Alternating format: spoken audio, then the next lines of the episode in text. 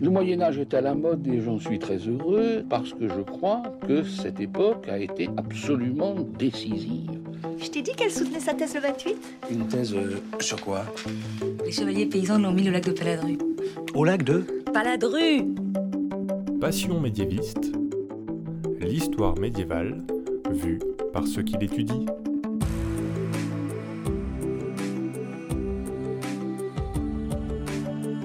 Est-ce que l'on sait tout du Moyen Âge? Est-ce qu'il reste encore des choses à découvrir? Et d'abord, qu'est-ce que le Moyen Âge?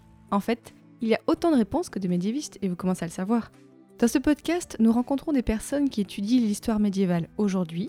Ils nous parlent de leurs sujets passionnants et de leurs recherches, pour vous donner envie d'en savoir plus. Épisode 24. Mathilde et les évêques au Haut Moyen Âge, c'est parti.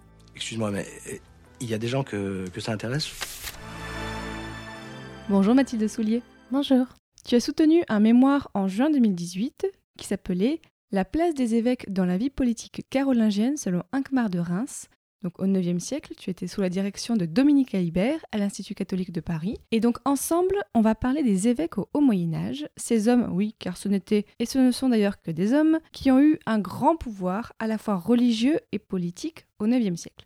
D'ailleurs, je voudrais qu'on commence par ça avec toi, Mathilde. Est-ce que tu pourrais nous résumer le contexte religieux à la fin du IXe siècle? Où est-ce qu'en est l'Église? Est-ce qu'elle est bien implantée? À quel point elle a de la place dans le paysage politique et religieux? Alors, euh, pour moi, il faut commencer par dire que on ne peut pas faire d'histoire médiévale sans parler de la religion catholique. C'est pas possible pour moi. Depuis le baptême de Clovis, donc ça on en a parlé déjà dans les épisodes précédents, il y a un profond ancrage de la religion dans la société. Et donc en fait, on ne peut pas dire qu'elle n'est pas bien implantée parce que on a des abbayes partout, euh, on a les grands diocèses qui sont faits, enfin, niveau politique, euh, les réseaux sont faits. Et dans les sources, on ne peut pas vraiment parler d'athéisme en fait. L'athée, peut-être que c'est parce que c'est vraiment mal perçu, mais en tout cas, on ne peut pas dire s'il y a beaucoup de personnes qui ne croient pas, il n'y a pas vraiment beaucoup d'athées. Donc c'est pour ça qu'il faut savoir que l'Église, elle rythme tout dans la vie.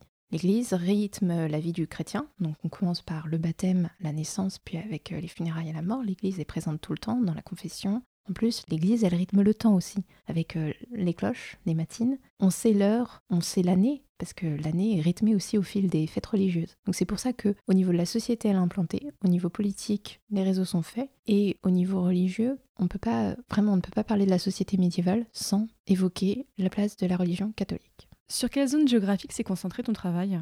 Alors mon travail, moi j'ai surtout travaillé sur le règne de Charles le Chauve, Charles II, et c'est particulièrement sur la Francie occidentale. Donc à peu près la France d'aujourd'hui ou pas tout à fait? Alors on pense à la France d'aujourd'hui sans le côté aquitain, sans les Alpes et sans la Bretagne. Ah oui, donc pas grand-chose en fait. Oh, c'est quand même grand, mais ça va, moins qu'aujourd'hui. Dans ce contexte, quel est le rôle des évêques dans l'Église? Quelle est leur place dans l'Église? Alors l'évêque, euh, avant tout, c'est comme actuellement, c'est un haut dignitaire ecclésiastique. L'évêque, c'est, euh, on va dire, euh, c'est le patron, quoi. En fait, l'évêque, dans la société du Haut Moyen Âge, c'est un grand. Donc c'est quelqu'un qui, le plus souvent, est de la noblesse. C'est quelqu'un qui est un grand propriétaire foncier, parce qu'on sait qu'à cette époque, l'Église est un des plus grands propriétaires fonciers de l'époque. Et donc l'évêque, il va gérer ses moines, s'il est dans un monastère, c'est le haut de la hiérarchie. Donc son rôle est pas moindre. En plus, comme c'est un grand, il agit auprès du roi, donc non seulement il a un rôle religieux puisque c'est un haut dignitaire, donc il va suivre des synodes, il va participer à des conciles pour régler le dogme qui est les règles à peu près euh, de la religion catholique, mais en plus de ça, il va avoir un rôle politique vraiment très important. Donc on a d'un côté on a un haut dignitaire religieux et de l'autre côté on va avoir quelqu'un qui a un pouvoir politique qui n'est pas à négliger. Alors pour cet épisode, j'ai demandé sur Twitter si les gens avaient des questions et j'en ai reçu plein. On va commencer avec quelques questions de la part d'un certain Kimali. Quelles ont été les évolutions du pouvoir de ces évêques entre l'époque mérovingienne et carolingienne? Alors il faut se dire qu'à l'époque mérovingienne, les évêques sont quand même présents, même si euh, je pense que l'apogée de leur pouvoir va être mon époque, parce que en fait, c'est ce que j'essaie de montrer dans mes mémoires, c'est que les évêques sont les patrons. Pour moi, euh, ce sont les patrons. Ils arrivent à dire non au roi, ils peuvent dire non au roi, parce qu'ils ont quelque chose qu'on appelle l'auctoritas, c'est l'autorité qui a été mise en place par une lettre du pape Gélase. Selon cette auctoritas, ils peuvent dire au roi non, ta décision ne nous plaît pas, vraiment clairement. Donc c'est pour ça que j'estime que à notre époque, par rapport à l'époque mérovingienne, le pouvoir de l'évêque s'est vraiment augmenté. Ils arrivent à faire en sorte que le roi suive leurs décisions on pourrait dire pas leur décision, mais l'évêque peut dire au roi, voilà, tu te comportes pas bien, il faut que tu te comportes comme ceci, il faut que tu te comportes comme cela. Pour donner un exemple sur notre époque contemporaine, c'est comme si, imaginons que notre président Emmanuel Macron trompe sa femme. En fait, on s'en fiche. Enfin, clairement, on s'en fiche. Les paparazzis feront ce qu'ils veulent, mais nous, on s'en fiche. Et en fait, c'est comme si le lendemain de cette tromperie, il y a un haut dignitaire ecclésiastique qui va voir Monsieur Macron et qui lui dit non, mais c'est pas bien ce que tu fais. Pour la peine, tu vas aller réunir les journalistes et tu vas dire que tu as honte et que tu as péché et en comme- fait, il le fait. Ah oui, ah oui, quand même. Donc en fait, c'est pour ça que j'estime que le pouvoir des évêques s'est vraiment accru depuis l'époque mérovingienne. Non seulement ils sont conseillers du roi, parce qu'ils le doivent, ce sont des grands, ils ont cette obligation comme grands de donner conseil au roi. La seule chose qui les différencie des grands aristocrates, c'est qu'ils n'ont pas l'aide militaire à administrer. Ils peuvent prêter des gens, mais ils ne participent pas, ils ne portent pas les armes. Mais en tout cas, c'est vrai qu'ils arrivent à faire en sorte que le roi va les écouter par rapport à la façon de se conduire. Mais donc, est-ce qu'il y a une concurrence avec euh, les autres nobles, avec les comtes et tout ça? C'est un peu difficile à prouver ça, parce que c'est vrai que le roi va prendre quand même conseil auprès de ses aristocrates. Et aussi c'est difficile parce que ceux qui écrivent les sources qu'on a, ce sont les évêques. Donc ça c'est un petit peu compliqué. Mais pour moi, euh, les évêques, leur rôle va s'inscrire dans le cadre spirituel, mais aussi dans le cadre politique, puisqu'ils vont réussir à faire en sorte que, comme ce sont eux qui vont écrire les conseils qu'ils donnent au roi, c'est vrai qu'on n'a que cette trace-là. C'est ce que j'ai essayé de montrer dans la conclusion de mon mémoire. J'ai essayé de dire que l'évêque euh, a une primauté sur le grand, mais c'est un peu compliqué en fait à établir. Parce qu'on n'a aucune source des grands sur euh, les conseils qu'ils donnaient auprès du roi Ou euh, on a peu de choses? Je pense qu'on a peu de choses parce que dans les annales, on voit qu'il y a certains grands qui ont conseillé le roi sur tel aspect politique, mais on n'a pas de texte à proprement parler comme on peut en avoir pour les évêques, où il y a une lettre d'un évêque qui administre le roi de faire telle ou telle chose. Donc les comtes n'ont juste pas, en fait, pas aussi bien conservé leurs archives que les évêques. Alors, il faut aussi se dire que la plupart des contes euh, ne peuvent pas écrire, peut-être aussi. Donc, ça aide beaucoup. Alors, est-ce qu'ils n'ont pas conservé des archives? Moi, je pense pas. Je pense surtout que les contes euh, n'allaient pas écrire une lettre au roi pour lui dire Hey, Coco, euh, va falloir que tu te conduises comme ça aujourd'hui pour être un bon monarque chrétien. Je pense que c'est c'est enfin, c'est avant tout le rôle de l'évêque. Mais qui êtes-vous? Qu'est-ce que vous faites là? Mais je vous rétorque la même question, mon petit père C'est à quel sujet? À quel sujet que vous allez décaniller vite fait d'ici ou j'appelle la garde? Ne vous donnez pas cette peine, j'allais justement le faire. Possible d'entendre ça, mais qui êtes-vous? Je suis Monseigneur Boniface, voyou Évêque de Germanie. Ah, ah c'est vous l'évêque? Ben, Je suis Arthur, roi des Bretons. Oh, oh, sire, enchanté. Que Dieu vous bénisse. Tu le disais tout à l'heure que les évêques ne portent pas les armes. Or, un précédent invité du podcast, Ilan, qui dans l'épisode 13 nous parlait des réseaux politiques, te demande en fait comment ils justifiaient malgré tout leur implication militaire régulière. Alors moi, j'ai pas étudié cette partie-là. Je sais que c'était noté que euh, les évêques participaient d'une manière à la guerre par le financement et par le prêt d'hommes, c'est-à-dire qu'ils euh, octroyaient au roi euh, des hommes qui étaient sur leur terre. Mais j'ai pas touché à cet aspect-là. J'ai vu qu'il y avait un évêque, alors là, je me souviens plus du nom malheureusement, qui avait euh, fait passer un traité sur euh, les aspects militaires à euh, Charles le Chauve et à son frère Louis le Germanique, je crois par ailleurs. Donc ça montre qu'ils avaient quand même un avis en aspect militaire. Mais pour la justification, ça n'a pas fait partie de mon travail. J'ai pas regardé, j'ai pas eu la curiosité d'ailleurs. Et si on revient aussi à une peu question un peu plus basique, Ilan te demande, mais là j'imagine qu'il connaissait la réponse, mais c'est bien pour les auditeurs de le savoir, comment on devient évêque à l'époque, donc au 9e siècle? Alors, comment on devient évêque? Ça, c'est une très bonne question. En fait, euh, un évêque, avant tout, euh, bon, il faut être prêtre, etc. Mais en fait, euh, l'évêque peut être nominé par ses pairs, comme par le roi. Ça dépend de l'époque, en fait. Mais ce qu'il faut savoir, c'est que tout le monde ne peut pas devenir évêque. C'est pas le petit prêtre de je ne sais quelle petite paroisse qui peut devenir évêque. Un évêque, avant tout, comme je l'ai dit, c'est un noble. Donc il faut quand même avoir une certaine prestance, un certain prestige. Je sais qu'il y a certains de mes amis qui essaient de montrer que ce n'est pas possible d'être évêque sans être noble pour autant. Mais je pense que c'est un peu compliqué. Après avoir passé toutes les étapes pour euh, être prêtre, etc., etc., il faut être nommé évêque. Alors ça peut être à la mort de l'évêque précédent, parce qu'il faut que la chaire soit libre, ou ça peut être aussi pour remplacer un évêque qui a pu être destitué. Ça arrivait souvent qu'un évêque soit destitué? Alors on n'a pas non plus beaucoup de traces parce que voilà, après on, peut, on a l'exemple de Inck-Mardelin à mon époque, qui est le neveu d'Inckmar de Reims, mon grand ami de mon mémoire. Inck-Mardelin en fait a un peu trahi Charles le Chauve, Mhm. donc un synode a été organisé pour que ce dernier soit destitué d'une certaine façon. Et au début ça a créé un grand conflit entre Inckmar de Reims et Charles le Chauve, parce qu'Inckmar de Reims, enfin, c'était son neveu, mais en dehors du lien familial, c'est vrai qu'il avait même écrit une lettre au roi en disant que faut pas non plus priver son neveu de ses privilèges, enfin privilèges si on le dit à l'époque moderne, et jusqu'au moment où il va changer d'avis et qu'il va prendre le parti du roi et il va écrire des lettres à son neveu pour l'implorer de demander pardon et pour lui dire de suivre les ordres du roi. Et sur les relations des évêques entre eux, est-ce que tu as pu travailler un petit peu dessus? Alors moi j'ai surtout étudié les correspondances de Loup de Ferrières, qui en fait n'est pas un évêque mais un abbé, abbé de Ferrières. Et j'avais étudié ces lettres car une d'entre elles est un miroir des princes. Un miroir des princes, il faut savoir que c'est un texte. C'est sous forme de lettre, de traité, ça peut être sous n'importe quelle forme. C'est un texte écrit par un ecclésiastique, donc abbé, moine, évêque ou prêtre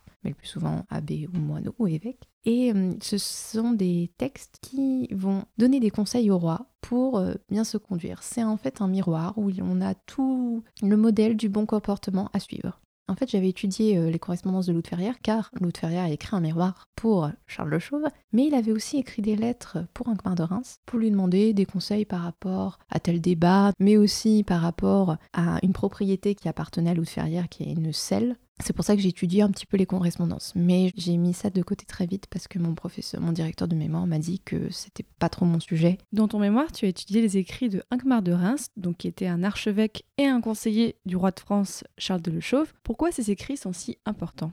Alors d'abord, ces écrits sont très importants parce qu'ils sont nombreux. On a beaucoup d'écrits de Inckmar de Reims. Tout d'abord, on a des traités, on a des lettres, on a des miroirs des princes dont j'en ai parlé précédemment, mais aussi on a les annales. Alors on a les annales de Saint-Bertin qu'il a écrites.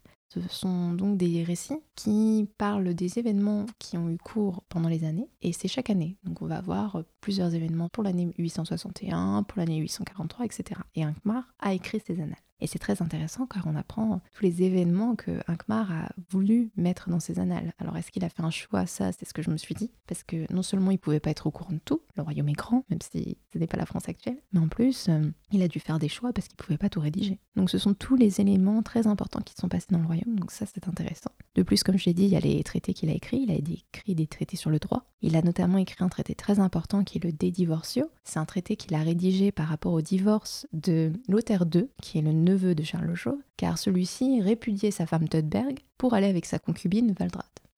Oui, c'était pas.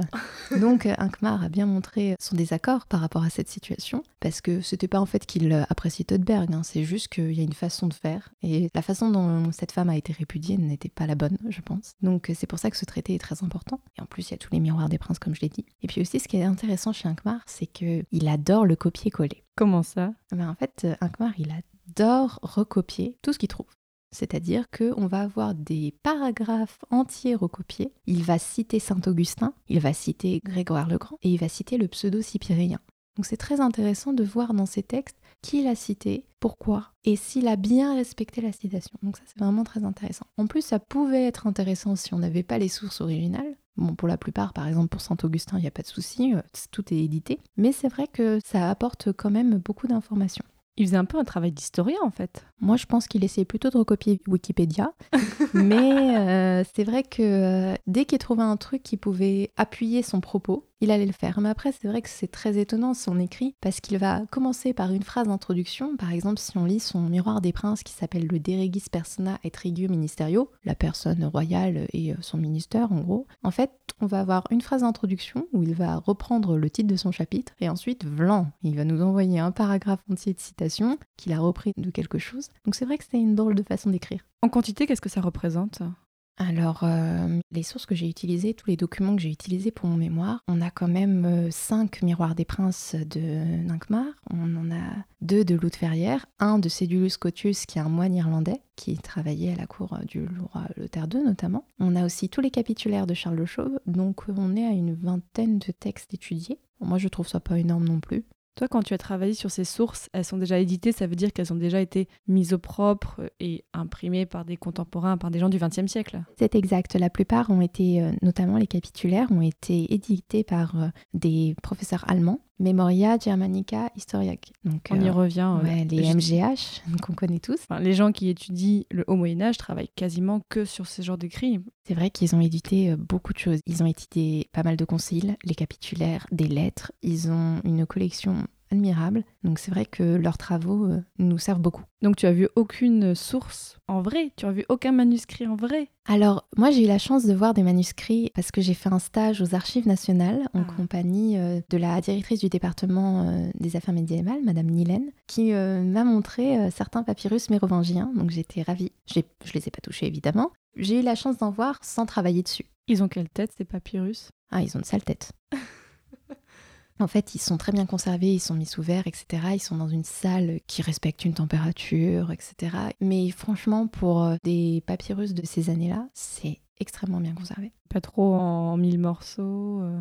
Ça dépend des textes. Euh, J'en ai vu un, par exemple, où il y a beaucoup de trous au niveau de la fin de la page, mais il y en a certains qui sont très très bien conservés. Tout dépend du document, tout dépend comment il arrive. Et les écrits de Hincmar de Reims, ils n'ont pas déjà été beaucoup étudiés? Alors si, en fait c'est pour ça que ça a été un petit peu compliqué parce que euh, mon sujet en fait euh, il a beaucoup été abordé, mais je voulais quand même travailler dessus pour voir s'il y avait quelque chose de nouveau à voir. En fait, Hincmar de Reims a été étudié dans les années 70-80 par un grand historien qui s'appelle Jean Davis, qui a fait une thèse de trois volumes. Je pèse mes mots sur les trois volumes puisque je me les ai bien avalés. Il a fait une thèse dessus où il étudie la plupart des textes d'Hincmar. Et c'est un travail admirable, qui est très complet. Et je pense Peut-être que ça serait intéressant que quelqu'un reprenne le, le- peut-être le travail juste pour voir. Mais en tout cas, euh, cette thèse, euh, ça a été la base de mes connaissances et ce travail est très très bien. Alors dans ton mémoire, qu'est-ce que tu as posé de nouveau sur le thème des évêques? Alors moi, en fait, euh, j'ai été un petit peu étonnée quand j'ai lu les capitulaires par le nombre de citations bibliques dans les textes. C'est un truc qui m'a complètement... euh, Alors, est-ce que ça m'a choqué parce que moi, je vis dans un monde post-1905 où la, religion est complètement dissociée du politique C'est peut-être ça. Mais en tout cas, j'ai été très étonnée par ça et c'est pour ça que je me suis dit, mais pourquoi autant de citations dans des textes qui sont laïques? Parce que les capitulaires, en fait, c'est nos textes de loi de l'époque. Donc c'est vrai que moi je trouvais ça étonnant, bizarre même, de voir des citations bibliques dans les textes. Donc en fait ce que j'ai fait c'est que j'ai répertorié toutes les citations de chacun de mes textes dans mes annexes. Oui, les annexes font donc 95 pages. Donc en fait j'ai répertorié toutes ces citations, toutes ces références pour voir à quelles citations elles font référence donc. Donc euh, nous avons des tableaux sublimes dans mes annexes. Mais c'était surtout pour les comparer au contexte historique donc des annales, pour voir si les évêques n'avaient pas choisi cette citation par hasard ou autre. Et je pense en fait que non, les citations étaient choisies de façon euh, très euh, pertinente. Euh, on peut prendre l'exemple du capitulaire de Pitre qui a été écrit en 862. Dans ce capitulaire, il y a beaucoup de citations sur l'arrivée de païens, sur presque l'apocalypse, sur le jugement de Dieu. Par exemple, on a une citation de Josué, l'anathème est parmi vous Israël. Donc c'est quand même pas rien. Et en fait, à ce moment-là, dans le royaume, il se passe beaucoup de choses. Déjà, les Vikings sont présents, donc il y a beaucoup de rapts. Donc déjà, il y a ça. Et puis surtout, euh, il y a les enfants de Charles Chauve euh, qui font un petit peu des bêtises. On a notre chère Judith, la fille de Charles Chauve, qui s'enfuit avec le comte Baudouin. En plus, les deux fils de Charles Chauve, euh, Louis et Charles, il y en a un qui s'allie au roi des Bretons, et les, et les deux se marient sans le consentement de leur père. Donc je pense que les évêques, en mettant ce nombre de citations, il y a quand même 31 citations dans ce texte, ce qui est plutôt pas mal, je pense qu'ils disent euh, attention, Majesté, il va falloir reprendre le boulot parce que là, euh, on est dans un royaume qui ne respecte pas la justice de Dieu. Donc dans ces capitulaires qui étaient donc à l'origine des textes de loi, donc tu t'es rendu compte que toutes les citations, oui, c'est l'intervention des évêques, et si leur nom n'y est pas, en fait, tu devines que c'est eux qui ont imposé la présence de ces extraits. Alors ça c'est sûr parce que les évêques sont les rédacteurs des textes. De toute façon, ce sont les seuls qui rédigent. Mais c'est vrai que il faut savoir que la Bible, c'est l'outil principal de l'évêque. Il la connaît par cœur. En soi, il n'était pas obligé de mettre autant de citations, je pense. Mais s'il l'a fait, je pense que c'était pour illustrer euh, certains aspects de la politique et je pense aussi que c'était pour exprimer son ressenti. Parce que quand même dire l'anathème est parmi vous en 862, au moment où il se passe toutes ces choses dans le royaume, je pense que ce n'est pas pour rien qu'ils l'ont fait. La puissance des évêques peut aussi s'enraciner dans l'histoire.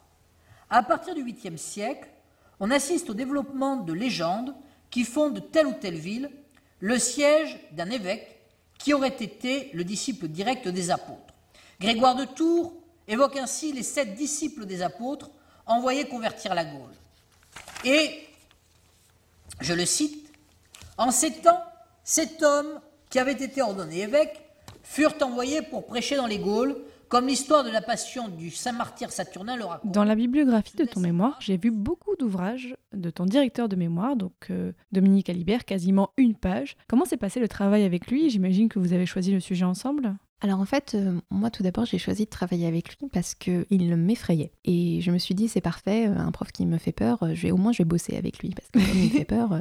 c'est trop bizarre de dire ça. Oui mais en fait il y a il y a des moments, c'est pour ça, quand on commence la recherche, il faut se dire si je suis fainéant, il faut vraiment quelqu'un qui va me booster. Je suis bosseuse, mais c'est vrai qu'il y a certaines fois où je peux me démotiver très facilement. Donc je me suis dit, avec lui, j'ai tellement peur que je vais faire le, travail. Ensuite, heureusement, c'est instauré une relation de confiance. Ça a été très agréable de travailler avec lui. Euh, la rigueur était là, la patience était là, la gentillesse aussi. Donc c'était vraiment très agréable. Le sujet nous a posé un peu des problèmes parce que, en fait, euh, moi, euh, à partir de ma deuxième année de licence, je voulais travailler sur la relation entre le pouvoir spirituel et le pouvoir temporel. J'ai fait un exposé sur l'aide apportée par Charles Martel à la papauté quand les Lombards ont attaqué Rome. Quand j'ai fait cet exposé, je me suis dit waouh, je veux travailler sur cette relation qu'il y a entre l'Église et le pouvoir royal. Donc quand on a commencé à en discuter avec mon professeur, il m'a dit pourquoi ne pas travailler sur les conciles mérovingiens? Ce sont les textes qui font part de la réunion, donc le concile c'est la réunion entre plusieurs euh, hauts dignitaires de l'Église,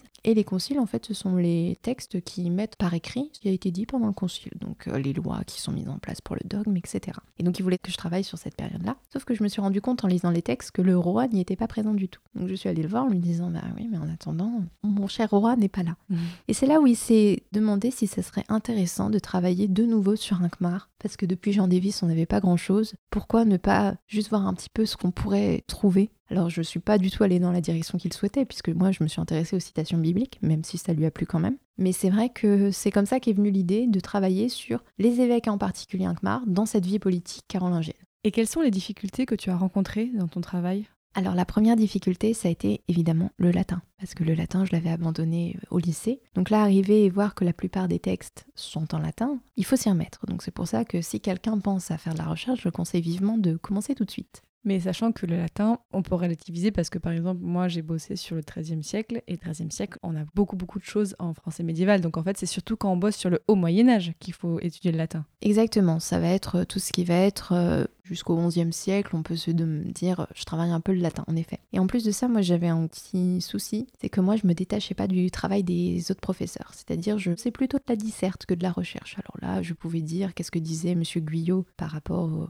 évêques sous le Pieux, mais par contre, pour dire ce que moi je pensais d'un Khmar, c'était un peu compliqué. Donc il a fallu que j'apprenne à travailler par moi-même, à, faire, de la recherche. À faire de la recherche, voilà. C'était vraiment mon principal défaut. Et mon prof me le disait, mais il faut que vous pensiez par vous-même. Oui, donc tu connaissais très bien ta bibliographie sur le bout des doigts. Alors comment tu as fait pour réussir à penser toi-même? Alors ce que j'ai fait, c'est que déjà j'ai arrêté de lire, tout bêtement, j'ai arrêté de lire tout ce que disaient les autres. J'ai pris mes textes et je me suis dit, voilà, maintenant tu lis tes textes, qu'est-ce que tu vois? Je m'étais dit, je vais découper le texte par nom, par toponymie, etc. Et un jour, j'ai surligné toutes les citations bibliques que je voyais parce que je me suis dit, tiens, on va, on va les dissocier quand même. Et c'est quand j'ai vu le nombre que là, je me suis dit, tiens, euh, faudrait peut-être pousser là-dessus, c'est quand même euh, énorme. Depuis que tu as fini ton mémoire, est-ce que tu continues de travailler sur le Moyen Âge et est-ce que tu as des projets pour la suite? Alors là, actuellement, je suis en train de passer les concours pour enseigner. Donc c'est vrai que le travail de prépa ne permet pas de continuer la recherche. Ça ne m'empêche pas pour autant de lire de temps en temps des articles ou de me poser d'autres questions.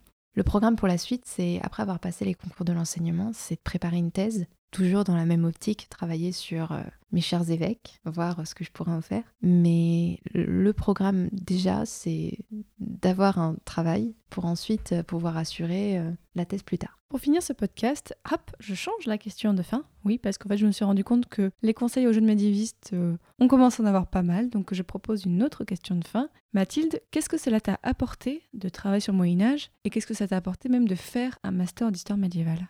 Ça m'a beaucoup aidé euh, au niveau de la maturité. J'ai appris à être plus mature, à plus organiser mon travail d'une autre façon qu'habituellement. Je suis quelqu'un de très scolaire, donc euh, moi j'ai des post-it partout, euh, j'ai une checklist, j'apprends mes leçons et ensuite je recrache tout. Et en fait la recherche va vraiment être différente là-dessus, on va apprendre à penser par soi-même et c'est là que la maturité va commencer à venir. Et surtout, ça va nous apprendre à travailler d'une autre façon. On va apprendre à se poser des questions, à ne pas compter ses heures en soi, puisque on pense aux mémoires pendant qu'on est même sous la douche. Enfin, c'est pour ça qu'il y a cette euh, maturité qu'on va acquérir et cette euh, différence de rigueur en fait. Ensuite, euh, ce qui m'a beaucoup aidé, vraiment, je regrette pas d'avoir fait un master d'histoire médiévale, car pour moi, c'est là où tout se décide. C'est là où en histoire, il y a beaucoup de choses, il y a tellement de choses à savoir et toujours des choses à trouver.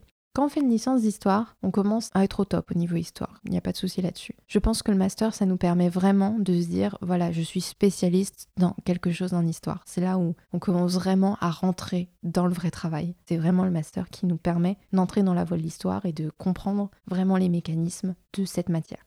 Donc il y a ça qui m'a beaucoup aidé. En dehors de la maturité et de mieux connaître l'histoire, il y a aussi l'aspect rédactionnel. On ne cite plus des textes comme on le faisait dans un exposé quand on était plus jeune. Là, on apprend à écrire ce qu'on pense. Et c'est ce qui est vraiment euh, très intéressant. On apprend à vraiment rédiger.